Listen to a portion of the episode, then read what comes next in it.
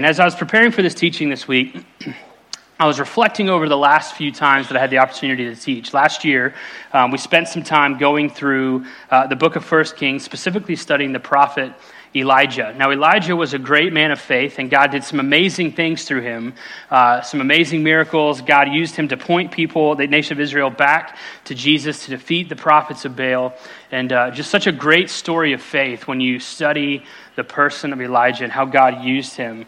And, uh, you know, I get to come up here and teach about three, four, five times a year. And, and, whenever I get to do that, typically I'm sharing how God is working in, in my life. You know, over the past year, I would say it's been a uh, kind of a, a pursuit and a study of mine to understand more about faith and what it truly means to step out and trust God in faith. And, and I think for a lot of us, we tend to pray and ask God for things, but there's so many times in Scripture where people, you know, asked and received because they asked with, with faith and without doubt. And for so many of us, when we go to God and we say, God, I, I hope you will, or, or please do this for me, it's like you're letting that seed of doubt into your life. And so I was like, what does it take to be truly filled by the Spirit and truly dependent upon God and His will and His plan for my life. And so that's where these teachings have all come from. It's been kind of what God has been showing me in my life and the steps that I need to do, the areas that I need to improve in my life. And so I think there's something in this for all of us as we uh, look to kind of step out in faith and trust Him in our circumstances. But before we jump into 2 Kings chapter 3, I just want to catch you up to where we're at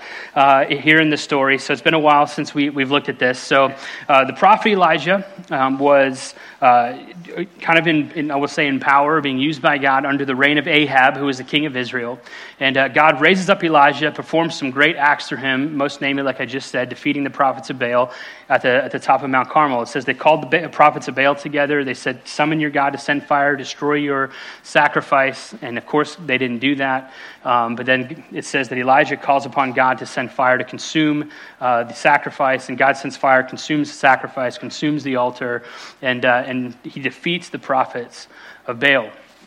So, this greatest moment of triumph in the prophet Elijah's life, okay, is followed immediately by the next study. We take a look at his greatest failure in life. And for so many of us, our greatest triumphs are often followed by our greatest failures. So, if you take our eyes and our focus of what, where it needs to be, during those good times, it's really easy to get comfortable and forget keeping our focus on God. And that's what happens to Elijah. It says that he defeats the prophets of Baal. And then shortly after, it says that Queen Jezebel comes out and says, I'm going to kill Elijah. And so Elijah, rather than trusting God, who just did this amazing thing through Elijah, it says that he runs off into the wilderness. He goes out there and he literally prays for God to take his life. And so he falls into this great depression and literally just wants to die. And so we know that God, that wasn't his plan for Elijah. But instead, he says, Elijah, I want you to get up from here and I want you to go and find Elisha. I will screw those names up today, so just bear with me. But he goes and finds the prophet. He goes and finds Elisha, who at this point wasn't a prophet, he was just a guy. And he wants him to kind of pass his ministry off to him and begin mentoring and grooming him. And I didn't put this on your outline.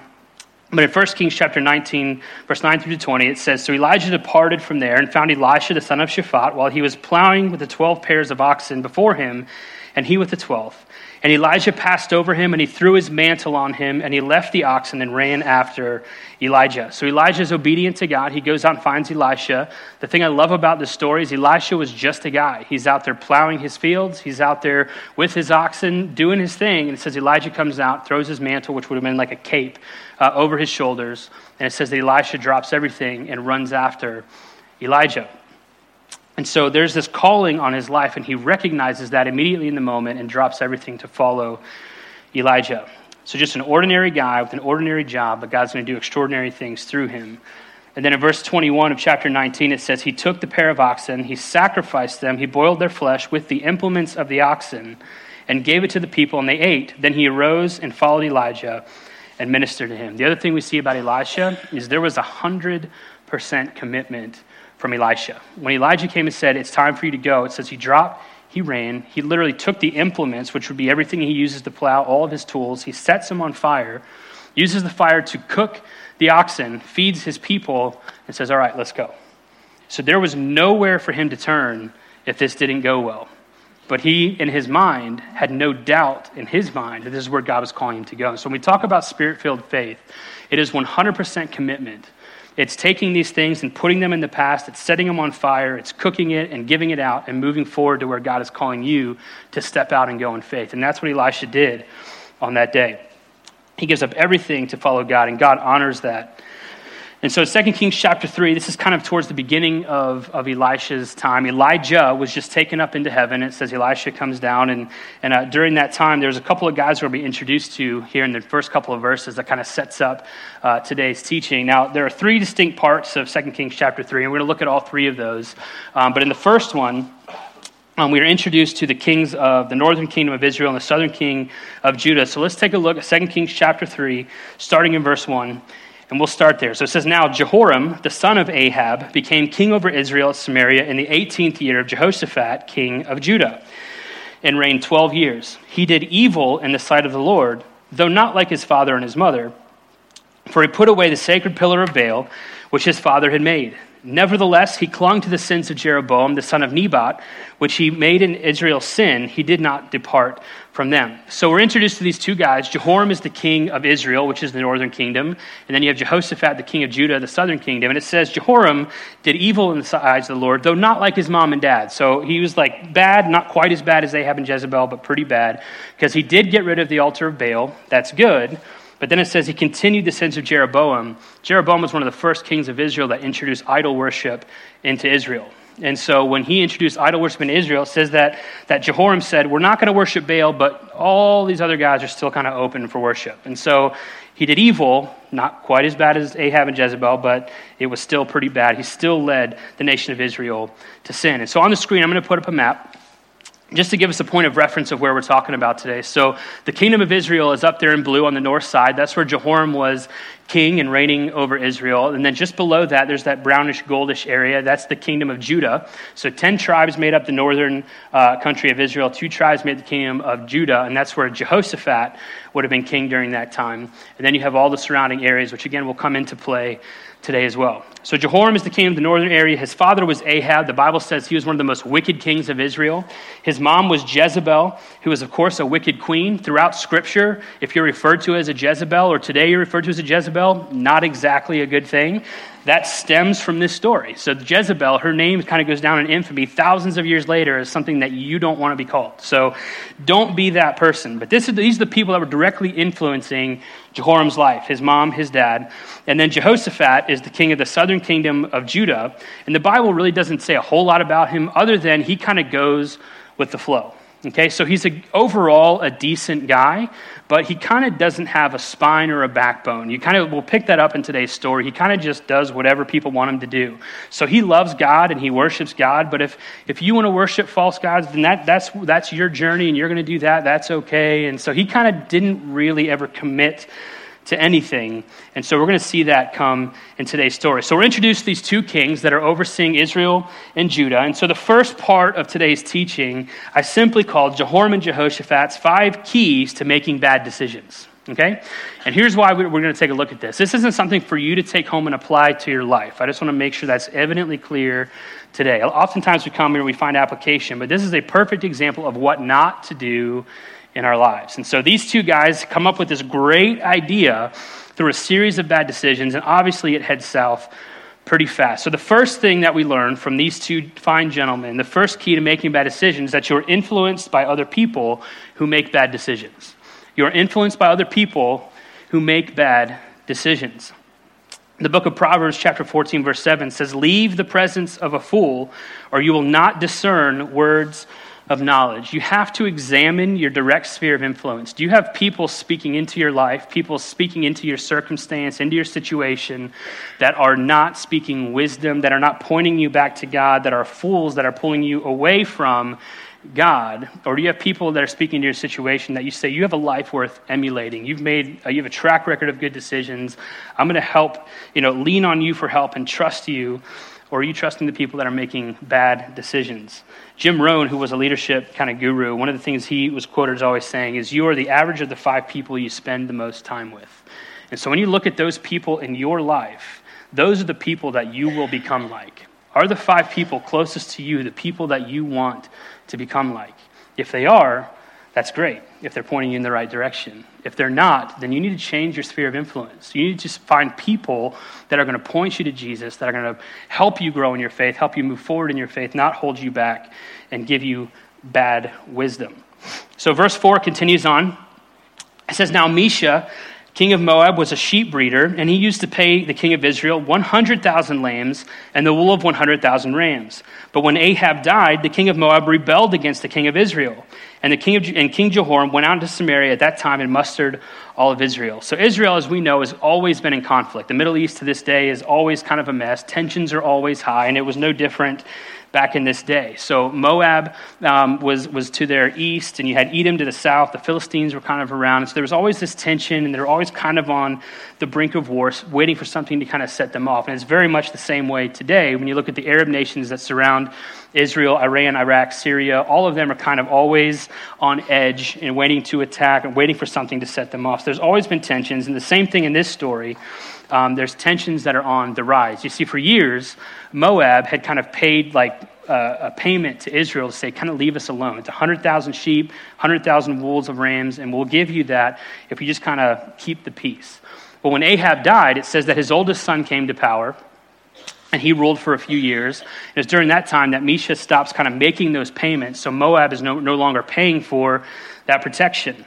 And then Jehoram comes to power, and he's kind of ready to make things right in his eyes. And it says that Moab, basically, Mesha, the king of Moab, has no uh, respect for Jehoram, and so doesn't keep making the payments, and so Jehoram is ready to do something about it. So tensions are high, war is on the horizon, they're heading in that direction. And in verse 7, it says this Then he went and sent word to Jehoshaphat, the king of Judah, saying, The king of Moab has rebelled against me. Will you go with me to fight against Moab? And he said, I will go up, underline, I am as you are, your people as your, uh, my people as your people, my horses as your horses. So Jehoram is not happy. He's not getting respected. He wants to make things right for his country, and so he's very frustrated and angry. And on your outline, the second key to making bad decisions is you make decisions out of anger. You make decisions out of anger. Now, you don't have to raise your hand, but let me ask you how many guys have ever made a decision out of anger before? Yeah. Okay, a few of us have probably been in that boat before. And if I were to ask you, same individuals who are willing to admit that, everybody else in here is just lying, but by the way, but that's okay.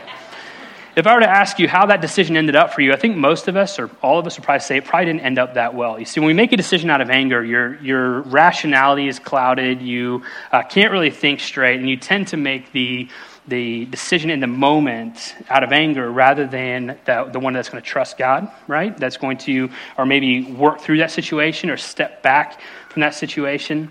And, um, you know, I have, you know, probably one or two examples of, of this in my life that I could share with you. But one, one, one, of, my, one of my favorites, and I've shared this before, so if you've heard it, I'm sorry. But one, one, of, one of the uh, probably best examples I could share with you is I was a teenager in high school. And, uh, I remember wanting to go to a concert on a Sunday. And so I go to my parents and say, hey, I'm, I'm going to go to this concert. Can will you let me go? And they said, no, Sunday, church day, you're, you're going to church. Now, typically it wouldn't have been that big of a deal. They probably would have let me take a Sunday off to go.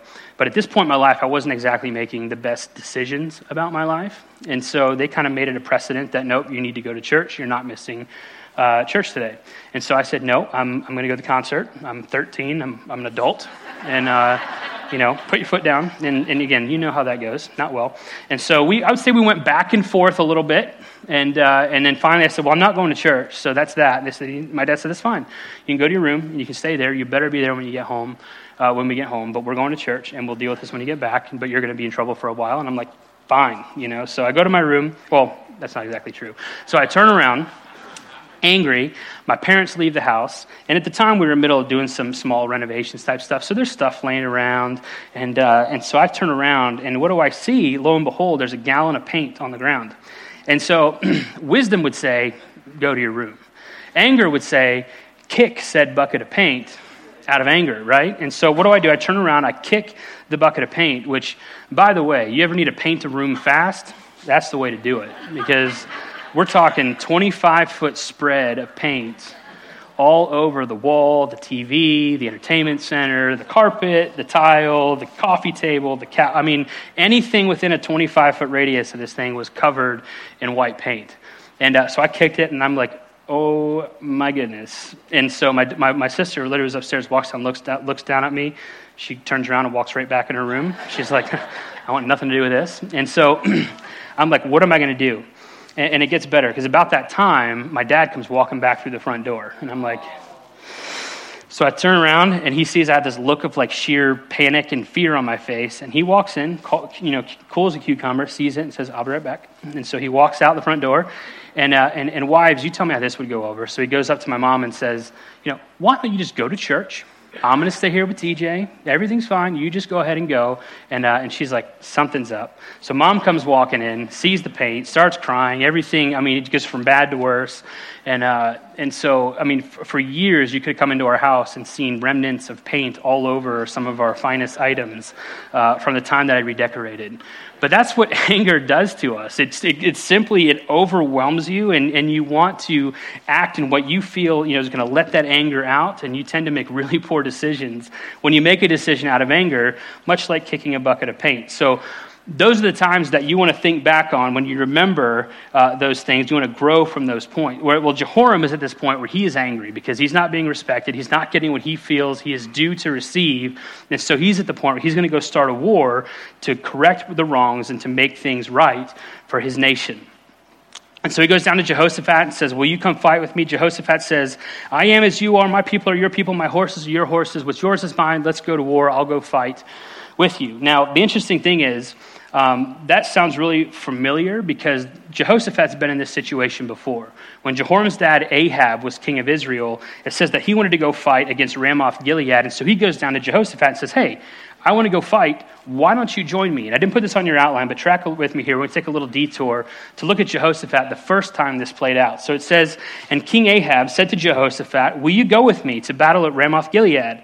And Jehoshaphat said to the king of Israel, I am as you are. My people are your people, and my horses are your horses. So, the exact same thing he would say years later to Jehoram when he comes down. And a little spoiler alert for you it didn't really work out the first time, so it's probably not going to play out well the second time either. So, he failed to remember the time that he said this exact thing when somebody tried to get him to come go to war with him. Sure, my people are your people, let's go to war. And it didn't play out well. So, on your outline, the key to making bad decisions here, the third one we see is that we don't learn from past mistakes. You don't learn from past mistakes. Some of our greatest lessons in life are learned when we kick buckets of paint, right? You look back at that, you always remember that as a time that you made a mistake and how you grew from that, and hopefully the lessons you learned from that so you don't make the same mistake again. Now, Jehoshaphat here went to war against better wisdom years ago with Ahab, and it didn't end well. And here he is years later with Ahab's son Jehoram, who comes and says, Let's go to war against better wisdom. And he says, Sure, let's do it. Let's go to war. He failed to learn from previous mistakes. And so, like I said, Jehoshaphat uh, was not the smartest guy, not the sharpest tool in the shed, if you will. You know, you kind of see that throughout Scripture. And, and again, this story is one example of that. Well, at this time, they go summon a prophet. Ahab and Jehoshaphat say, We're going to bring a prophet in and see what, what God has to say um, before we go to war. Because they were kind of getting ready, and Jehoshaphat said, Maybe we should check with God first. And so they bring in the prophet. The prophet basically says, Don't go to war. This is not what God wants for you.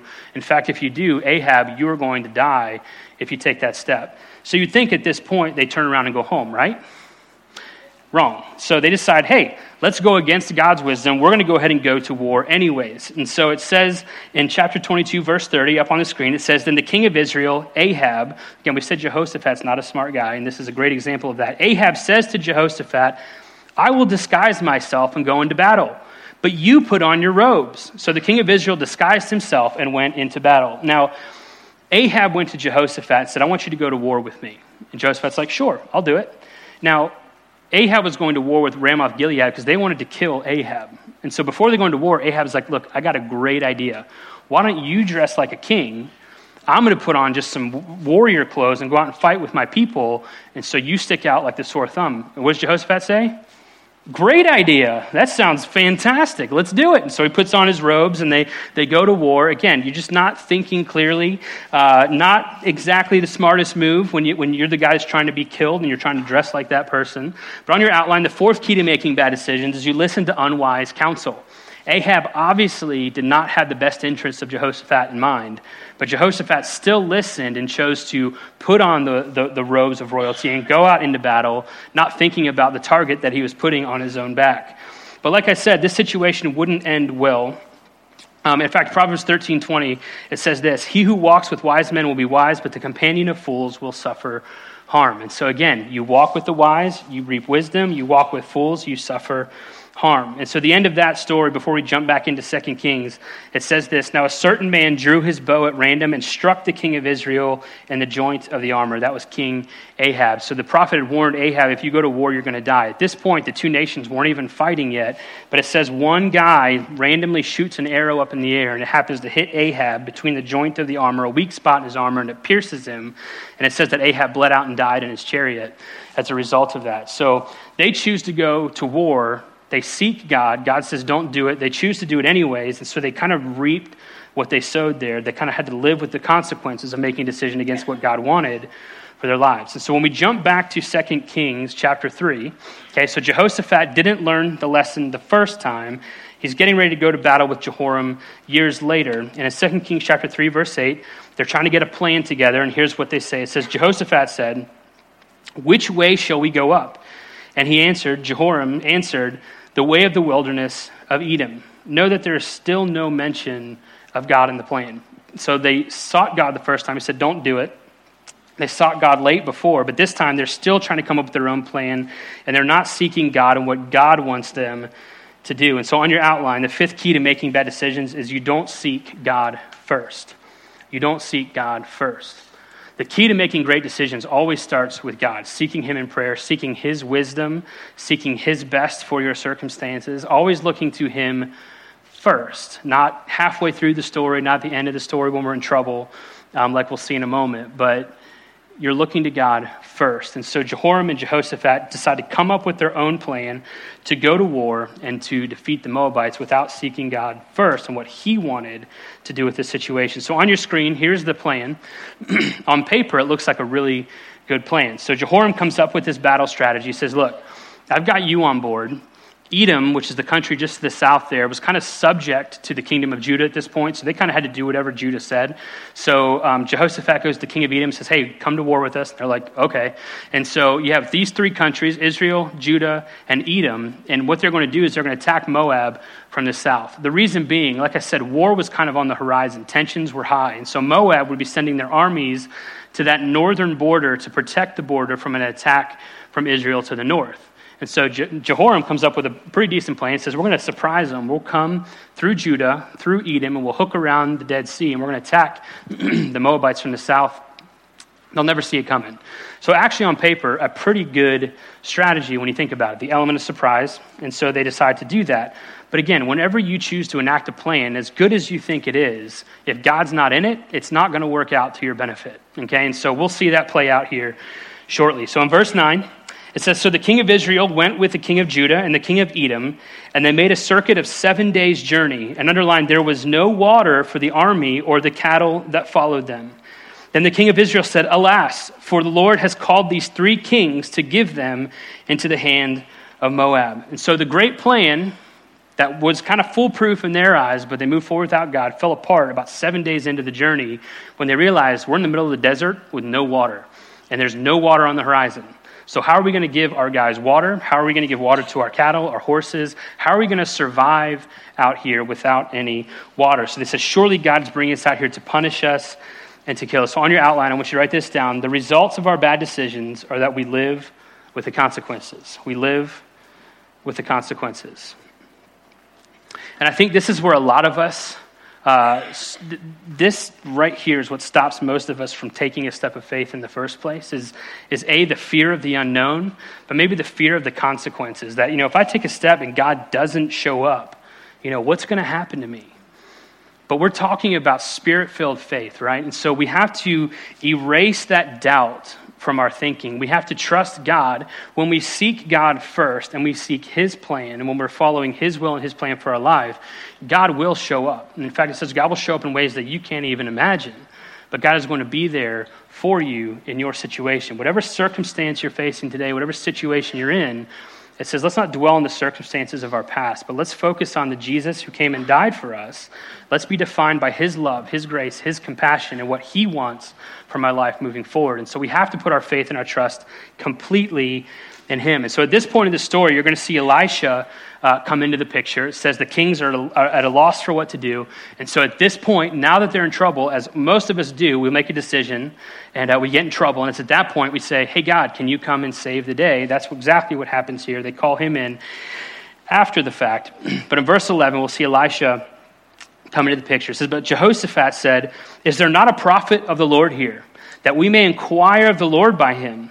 And one of the king of Israel's servants answered him and said, Elisha, the son of Shaphat, is here, who used to pour water on the hands of Elijah. And this simply means he was mentored by Elijah. He served Elijah and uh, is now kind of taking over his ministry. then verse 12, it says, Jehoshaphat said, underlined, the word of the Lord is with him. So the king of Israel and Jehoshaphat and the king of Edom went down to him. And so now that they're in trouble, they start seeking God. But what we're going to see through Elijah are these simple steps that he takes and, and how God can use you and work in your life when you totally trust him for the outcome.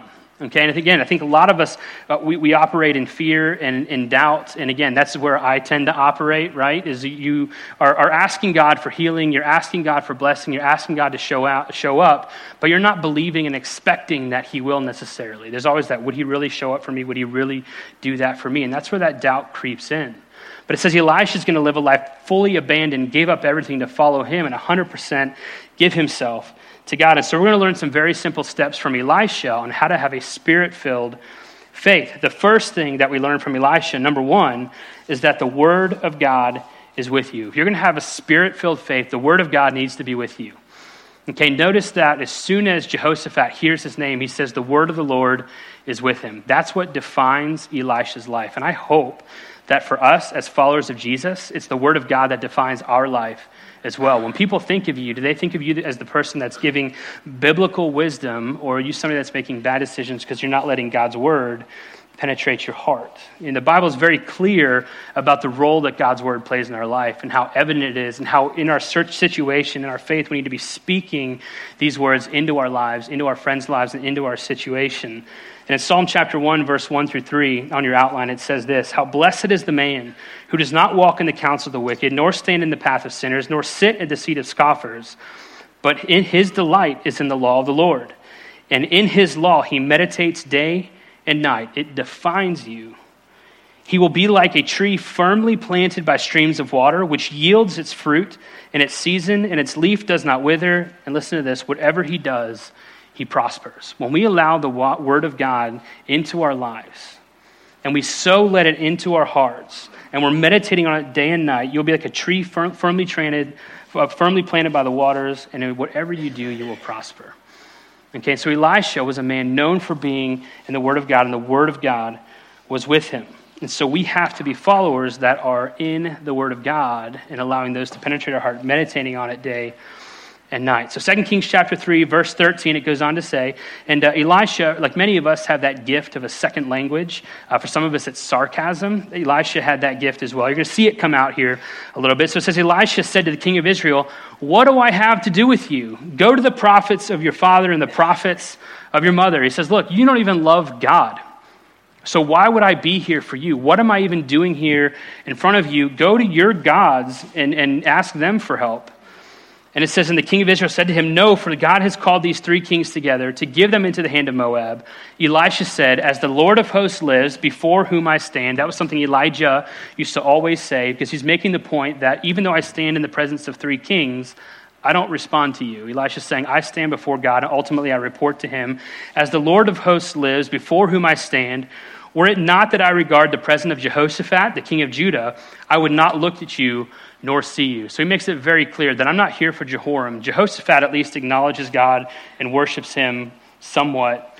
Jehoram, you know, you're pretty much worthless, and I wouldn't be here for you. God wants to do something here because Jehoshaphat at least had some faith to call upon Elisha to be here and intervene. And so he shows up to save the day. So, number two, the second thing that we need to, is to have spirit filled faith is that we need to recognize the power and presence of God in our lives. We need to recognize the power and presence of God in our lives. It says Jehoshaphat knows they have a need. God can meet that need, calls on Elisha. Elisha comes and says, God will meet that need, and he speaks into that situation. But he's not going to do it on behalf of the guy that wasn't walking in faith, that wasn't trusting God. He's doing it because of the one that is. And so the question we have to ask ourselves is do we really believe that God will move on our behalf? Are we willing to go to Him and trust Him and walk in faith, trusting that God's going to work in your situation, in your circumstance? Paul puts it this way in Galatians 5 it says, But I say, walk by the Spirit, and you will not carry out the desires of the flesh. We need to constantly be walking in the Spirit, walking in faith, and trusting God each step of the way. You know, for, for believers, it's a, it's a growth process, right? Elisha didn't become this great prophet overnight. It was a, it was a years long growth process of trusting and making decisions and taking steps of faith and growing into the prophet that he now was in this story. It's the same thing for us. You're not going to get there overnight, but it's a lifelong pursuit of being like Jesus and taking steps of faith. And Paul says you need to be walking by the Spirit. And I love the analogy of walking for two reasons. The first one is there's nowhere that you can walk that He's not with you, right? So God is with us everywhere we go. No matter what situation you're walking through, no matter what decision you made yesterday that's affecting you today, God is still walking right by your side. It said in Psalms 139, verse 7, Where can I go from your Spirit, or where can I flee from your presence? God is always with you. And the second thing we learn about walking in the Spirit is that walking gives the, the connotation that you are moving forward, right? You're taking steps, and that you're not standing here in your faith, but you are walking in the Spirit. And so each of your paths, directed by God, when you're walking in the Spirit, He is there with you, He is working on your behalf. And so we need to be asking ourselves, what was the last step of faith I took? What step of faith is God calling us to? I believe every single person in this room is being called to do something. For some of us, it might be looking back and saying, you know what, I need to be in God's Word more. For some of us, it might be, I need to, uh, to, to pray more. I need to focus more on prayer. For some of us, it might be a big step of faith. God's calling you to do something that's absolutely scaring you to death. But you need to walk by the Spirit, 100% committed, and trusting Him to move on your behalf with expectation, as we'll see here shortly. So we need to be taking steps of faith, walking in the Spirit, fully devoted to His will, and trusting Him for the outcome. And so, one more takeaway from verse 14. You'll notice at the end there it says, Were it not as I regard the presence of Jehoshaphat, the king of Judah, I would not look at you nor see you. See, some of us in here are, are asking God to come in and help us from uh, in a situation that we're in. But Isaiah says it this way He says, Behold, the Lord's hand is not so short that it cannot save, nor his ear so dull that it cannot hear. But your iniquities have made a separation between you and your God, and your sins have hidden his face from you, so he does not hear. For some of us, we need to examine ourselves and see is there something that I am doing or something that I'm not doing that God has called me to do that's keeping me from doing God's will or keeping God from moving in my situation. And so it's a simple reminder that we can't live life on our terms, doing the things we want to do apart from God's will, but then still trust God for the blessing, still trusting God to step and intervene when you want nothing to do with Him. Again, Elisha says, Jehoram, because you go to your gods. Those are the people that you trust. You don't trust God. Jehoshaphat trusts God, and so I will come and move on his behalf. In the same way in our lives, we can't be worshiping these gods over here and expect God to bless us and help us in our situation. Just a quick reminder for us to always be examining ourselves as well, making sure that we are seeking God and living according to him. In verse 15, he goes on, it says, But now, Elisha says, Now bring me a minstrel, which is a musician. And it came about that, underlined, when the minstrel played, the hand of the Lord came upon him. And so he seeks some music. Uh, and it says that once the music started playing, then the hand of the Lord came upon him. There's something about music that, that connects Elisha with God. It kind of opens up this opportunity for him to connect with God, and God will share the word through him. Now, I've asked Matthew, our worship pastor, to follow me around with a guitar and be my minstrel, but he has declined to do so so far. So when I struggle in faith, I'm, I'm, I'm looking at you. I'm, I'm blaming you for my, my lack of faith at times because I need that music and that worship to move forward. But is what it is. But he seeks a minstrel to come and play some music so that he can connect with God. And so the third key to building our faith is keeping an attitude of worship. Keeping an attitude of worship. And music is a part of how we worship, of course. Music stirs our soul. There are over 400 references to music in Scripture and over 50 direct commands for us to be worshiping and singing songs of praise to God in Scripture. That's a lot. Over 50 times we are told to be singing praises to God. So we need to be in an attitude of worship. That's how we connect with God. In Ephesians chapter 5, Paul said, Be filled with the Spirit, speaking to one another in psalms, hymns, and spiritual songs, singing and making melody with your heart to the Lord. And on Sundays, that's why when you come in here, we, we open up with music because it helps open up our soul. It stirs our soul, connects us with God, and prepares us for the teaching of His Word. And so when we come in and worship, there's a reason for that. And notice that as soon as He brings in the music, and that happens, that it says at that point, then the hand of the Lord came upon Elisha and gave him a word. And then in verse 16, here's what he said. Elisha shares the word that God gave him here. He says, He said, Thus says the Lord, make this valley full of trenches. For thus says the Lord, underline, you shall not see wind, nor shall you see rain, yet that valley shall be filled with water, so that you shall drink both you and your cattle and your beasts. This is but the sight, a slight thing in the sight of the Lord. Underline, he will also give you the Moabites into your hand. Then you shall strike every fortified city and every choice city and fell every good tree, stop all springs of water, and mar every good piece of land with stones. And so there's some good news, bad news here for the Israelites. God says, I'm going to take care of you and provide what you need, but you have to take some steps to make that happen. Now, seven days, they're traveling through the desert. They're hot, they're tired, they're dehydrated, they need water. And God says, but first, in faith, you need to start digging some trenches. And if you dig the trenches, you'll then receive the blessing from God. You see, God's going to send the water. Had they chose not to take a step of faith and trust, they wouldn't have dug any trenches. The water just kind of would have gone right by. But since they dug the trenches and they stuck, stood out there and did that, God's going to fill all the trenches. And so, number four, the fourth key to building our faith is that effective faith requires action. Effective faith requires action. James put it this way He said, Faith without works is dead. If you truly have faith, there is action that as a result of that. You are taking steps of faith. You are moving. You are being obedient to God. Even when you don't see the rain, you are preparing for the blessing. And for some of us, that's where we're at now. God is calling you to take a step of faith. God is calling you to move. He's calling you to action. And you're trying to decide if you're going to take that step. But some of you guys need to start digging trenches in your life, living in an expectant of God, what God wants to do in your life, expecting God to move, expecting the blessing, not focusing on the doubt, not the hope that it might happen, but believing that He will. And because we're not taking a step and we're not taking action, the blessing might pass us by. The other thing I love about this is that the amount of blessing they receive is directly dependent on the action that they take. So if they dig one hole, God's going to send the rain, it's going to fill the one hole. Now, if they dig 100 holes, they're going to have 100 holes full of water. And so, however much action, however much faith they choose to put into this situation directly affects the amount of blessing that they were about to receive. So Elisha tells them, You won't see the rain, but the water will come. Forget how tired you are, get to work. Hebrews 11 says it like this Faith is the assurance of things hoped for and the conviction of things not seen. The word assurance means a firm foundation. The word conviction is something tested and proven. It means there's no room for doubt in faith. He says, You fully believe that God is going to show up. He's going to send the rain. He's going to fill the trenches. There's no room for doubt. Some of us need to get dirty and start digging our trenches. And so, quickly as we wrap up, in verse 20, the results of our faith. So, when we choose to walk by the Spirit and walk in spirit filled faith and trust God with the outcome, here's what happens in this situation. It says, It happened in the morning, about the time of the offering of the sacrifice, that behold, underline, water came by the way of Edom, and the country was filled with water. So, the first result that we see when they took a step of faith and trusted God was that God used the miracle to meet their immediate need. God used the miracle to meet their immediate needs. So, they called in Elisha and said, We need water. And so God says, I will take care of you. I will send the water. I'm going to meet your needs. You just have to trust me. And so they do that, and God meets their immediate need. He answers their prayer. But then God does so much more than they even imagined he would do. It says in verse 21 now all the Moabites heard that the kings had come up to fight against them, and all who were able to put on armor and older were summoned and stood at the border. They rose early in the morning, and the sun shone on the water, and the Moabites saw the water opposite them and underlined as red as blood. Then they said, This is blood. The kings have surely fought together, and they have slain one another. Now, therefore, Moab to the spoil. The second result we see is that God used the miracle to confuse the enemy. God used the miracle to confuse the enemy. It says the Moabites wake up in the morning, they come over the mountain, they're getting ready to head into the valley and attack.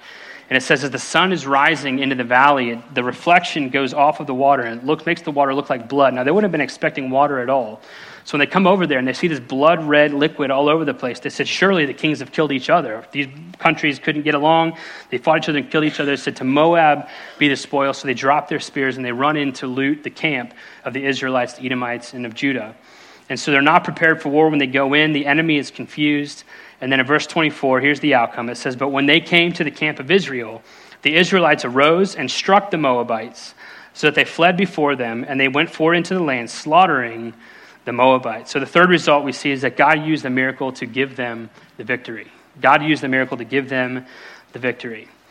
The thing I love about the ending of this story is that we see three kings that make a decision without God. They ask God then come in and help us, and God shows up because they showed some faith, started digging trenches.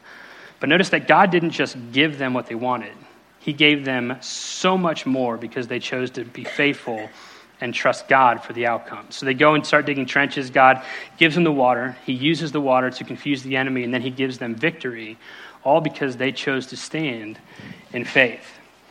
And today, as you leave here today, it's my hope that you are not only believing God in the situation you're in, that He will move on your behalf and He will uh, take care of what needs to be taken care of, but that you're believing God for so much more than you can ask, hope, or imagine. One of my favorite verses is Ephesians 3.20. It says, Now to Him who is able to exceedingly abundantly above do all that we ask or think. God can do things that you aren't even thinking about today in your situation. You just have to take the first step. Maybe that's digging a trench and getting to work. God's calling you to take that step. And through that step of faith, He's going to do way more than you could even imagine. But you have to put your reliance and dependence on Him. As Elisha points to them and says, Look, get to work, trust God with the outcome, and He will bless you in return. Do we operate with a faith in a God that will do so much more, do exceedingly above in our situation? Are we operating in fear? Are we operating in the hope that He might? And this story is very evidently clear about the expectancy we should have of God moving on our behalf and blessing our situation, doing more than you can even think of today. For us who are following Jesus, it's a walk of faith that's an endless pursuit. You know, trying to be as faithful as possible and, and, and overcoming those seeds of doubt that creep in. It's an endless pursuit of being like Jesus and growing in our faith. And for those of you who have not turned your life over to Jesus, that's your first step. This is the God that awaits you. It's not a God that wants to judge you for everything you've done wrong. It's a God that loves you, wants to forgive you, and wants to work and bless you in your situation. But you have to take that first step. All of us have steps to take. For some of us, it's bigger, some of us, it's smaller. Some of us have to take that first step, but all of us have steps to take. Trust God with the outcome. Okay, don't trust in, in ourselves. Don't make your own plans. Seek Him first and trust Him for greater things you can even ask, hope, or imagine. Let's pray. Jesus, we're so grateful for your word and just the things that you constantly show us and encourage us and challenge us with.